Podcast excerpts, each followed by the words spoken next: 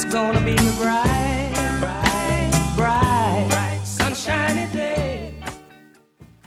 How would you know you're seeing clearly if you didn't see not clearly? How would you appreciate the clarity that you found if you hadn't lived in some sort of discord?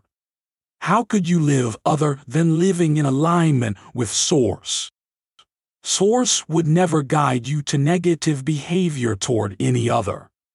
Hi, and welcome to Infinite Consciousness, a daily inspirational podcast that's dedicated to helping you manifest your dreams faster through law of attraction tips, tidbits, and techniques to people who want to improve their lives, become leading edge creators, and gain a deeper understanding of law of attraction.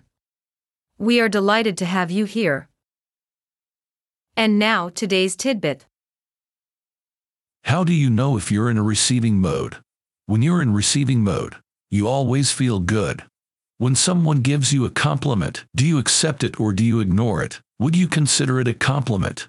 When you believe that you must justify your existence through your efforts or by your perseverance or through your struggle, there is something uncomfortable about it. It's just that the receiving mode is something that haven't been practiced.